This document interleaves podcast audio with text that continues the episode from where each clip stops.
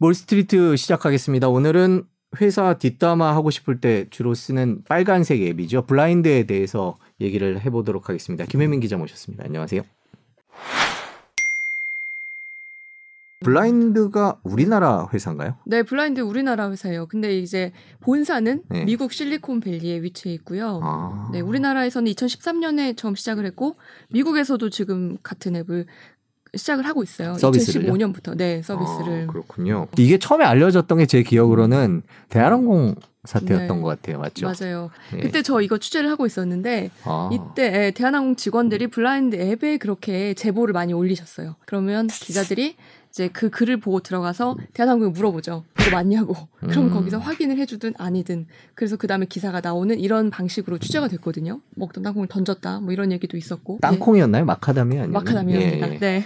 예. 갑자기 또 새록새록 예, 기억이 기억이? 나는군요. 네. 네. 근데 이제 이걸 블라인드를 이용하는 사람들이 선순환 과정을 본 거죠. 아, 여기서 내가 익명으로 제보를 할 수 있고 언론사들이 관심을 갖고 기사까지 써주는구나. 네. 그 뒤부터 이제 뭐 직장 안에서 갑질을 당하거나 네. 부조리한 일을 보면 폭로하는 이런 폭로의 장이 됐습니다. 또 그 이후에 블라인드가 네. 유명해졌던 사건들이 좀 더 있었던 것 같아요. 네, 기억을 좀 더듬어 보면요. 두산 인프라코어 사건이 있는데 이때 젊은 직원들한테 희망퇴직을 받은 일이 있었어요. 젊은 직원들한테까지 희망퇴직을 받는다.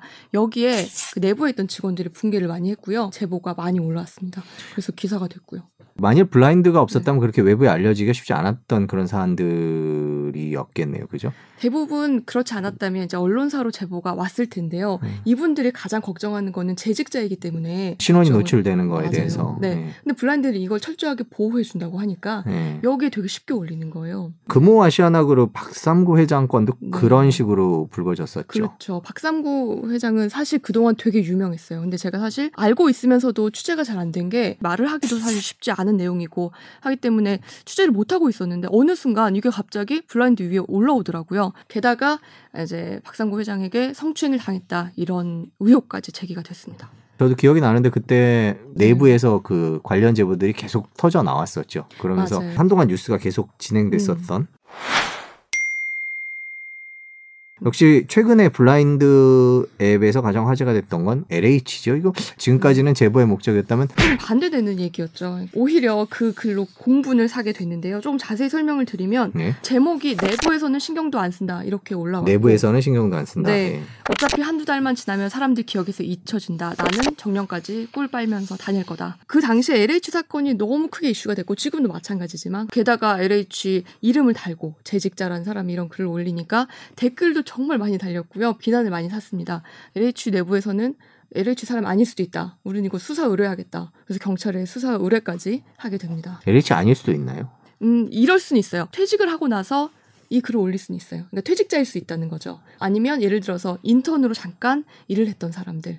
음. 그건 사실 좀 critical한 단점이긴 하죠. 이거 들으시는 분들은 수사가 네. 어떻게 진행되고 있는지 궁금하실 것 같아요. 그 당시에 경찰이 바로 압수수색에 들어갔습니다. 다들 아시겠지만 그 당시에 경찰이 처음부터 압수수색 장소를 잘못 파악을 해서 한번 허탕을 친 일이 있었고요. 네, 이곳이 아니었나 봐. 뭐 그렇고 그때. 얘기가 나왔었죠. 그 뒤에 압수수색 영장 주소를 수정을 해서 다시 갔지만 서버에서 거의 가져올 게 없었다고 해요. 그래서 제가 블라인드에 좀 취재를 해봤는데 보안이 어떻게 이루어져 있냐 물어봤더니 처음에 가입할 때 이메일 계정이 필요합니다. 재직자의 예, 이메일을 통해서 자기 회사가 어딘지 인증을 하는 시스템인데요. 인증을 한 뒤에 자기 계정이 나올 거 아니에요. 근데 이 계정과 그다음 이메일 주소 사이에 연결 고리를 이제 블렌드에서 파기를 시킨다고 합니다. 그렇게 되면 이메일 주소는 있어도 이 계정이 누구 건지 확인할 방법이 없겠죠. 그래서 자기네들은 철저하게 익명성이 보장이 된다 이렇게 주장을 하고 있습니다. 최근에 이런 식으로 저희가 쭉 얘기한 사건만 해도 되게 많잖아요. 블라인드가 네. 이렇게 인기를 끌게 된 음. 이유를 어떻게 봐야 될까요? 제가 사실 가끔 들어가서 이제 보는데요. 직장인들이기 때문에 대부분 공감할 수 있는 내용입니다. 어, 혹시 하시나요? 아닙니다. 아, 네. 진짜로? 네. 안 하는 걸로. 예, 안 하는 걸 저는 안, 함- 안 합니다. 네. 이게 가입자 수는 정말 많아요. 480만을 돌파했다고 합니다. 최근에. 그리고 뭐 사실 가입자 수가 중요하다기보다 네. 얼마나 많이 활동하냐 이것도 중요하잖아요. 네. 한 달에 360만 명이 여기서 한 번 이상 방문하고 많이 머문다고 합니다. 제 이제 사- 삶을 되돌아봐도 저도 이- 블라인드에서 참 많은 시간을 취재를 목적으로 아, 머물러 네네, 있습니다. 네. 취재 목적으로요. 네. 제보는 아니고 취재는. 네. 아까 얼핏 말씀하셨는데 우리나라 회사인데 본사는 미국에 있다. 네. 그럼 미국에서도 지금 네. 이 서비스를 하고 있는 건가요? 맞아요. 아, 이 부분이 저는 참 흥미로웠는데요. 네. 미국에서는 거대 IT 기업, 뭐 실리콘밸리 기업들 그 재직자들이 많이 가입을 하고 있다고 합니다. 그 이유가 IT 기업들이 이직을 정말 많이 한대요. 네. 그래서 IT 직장인들 사이에서는 뒷주머니에 오퍼 두 개씩 꽂고 다닌다 이런 얘기가 있을 정도로. 그런데 이제 그분들은 이 블라인드를 우리랑 조금 다르게 이용을 해요. 다른 회사 이직하고 싶은데 그 회사 분위기는 어떠니? 뭐 보수는 어떠니?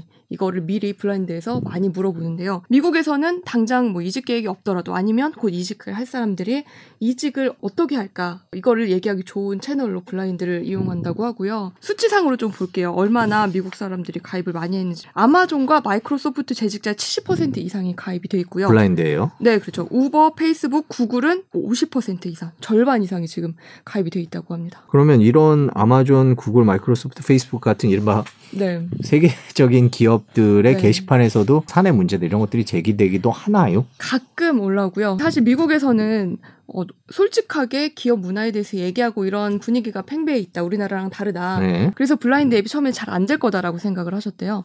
근데 생각보다 여기 인종도 다양하고 성별. 아, 거기는 또 미국 문화. 사회는 미국 사회만의 문제점이 있겠군요. 그래서 이런 거를 터놓고 말할 공간이 없었던 거예요. 그래서 음. 이런 거를 들어와서 물어본다고 하네요. 블라인드가 사업의 확장성이 얼마나 있을까라고 생각해 보면 음, 곧 벽에 부딪히지 않을까 이런 생각도 들긴 해요. 사실은 지금 수익 모델이 이제 완벽한 건 아직 나오진 않았어요. 작년부터 이쪽으로 열심히 지금 진출을 하고 있는데요. 네. 블라인드에서 두 가지를 얘기해 줬습니다. 블라인드 하이어가 있고 블라인드 허브라는 게 있대요. 네. 블라인드 하이어는 짐작하시겠지만 이직의 통로로 만들어 주는 거예요. 또 하나는 이제 블라인드 허브라고 있는데 여기 들어가면 기업들이 자신들의 페이지를 홍보할 수 있게 만든 거예요. 그래서 채용 정보나 뉴스 같은 걸 띄울 수 있고 그다음에 지금 자기 회사에 대해서 재직자들이 평점을 매기거든요. 제가 우리 회사 것도 들어가서 봤는데 어 되게 현실적입니다. 아? 어느 정도 신빙성이 있더라고요. 이 회사 미국에 상장한다는 얘기가 있던데요. 대표는 어떤 분이고 이 회사가 음. 어떤지 살짝 살펴볼까요? 문성옥 대표라는 분이시고 이분이 2009년에 네이버에서 일을 하셨어요. 팀원 시니어 디렉터였다가 2015년에 팀 블라인드 창업을 합니다. 이 회사는 처음부터 본사가 미국 실리콘밸리에 있었고요. 그러니까 우리나라뿐만 아니라 미국에서 활동을 하겠다라는 목표를 갖고 있었어요. 음. 물론 한국에서도 잘 됐지만 지금 미국에서 매우 잘 되고 있는 상황이죠. 그래서 앞으로 2025년에 나스닥에 상장하는 걸 목표로 하고 있다고 합니다. 나스닥이요? 네. 특별히 나스닥에 상장하겠다 그러는 뭐 이유가 있나요? 그 얘기를 제가 물어봤는데 네. 미국이라는 큰 시장을 보고 갔기 때문에 나스닥의 목표를 하는 게 우리는 마- 맞다라고 보고 있는 거죠. 실제로 지금 미국 IT 업체에서는 가입률도 높고 가입자 수도 많고 하니까 그렇다면 블라인드 회사의 매출과 순이익이 얼마나 되냐고 네, 제가 그게 저도 그게 궁금한데요. 네, 적자가 물어봤는데 제법 될 것 같은데. 그렇죠. 네, 그건 밝힐 수 없다고 말씀하시더라고요. 이 사업 모델이나 이런 것들이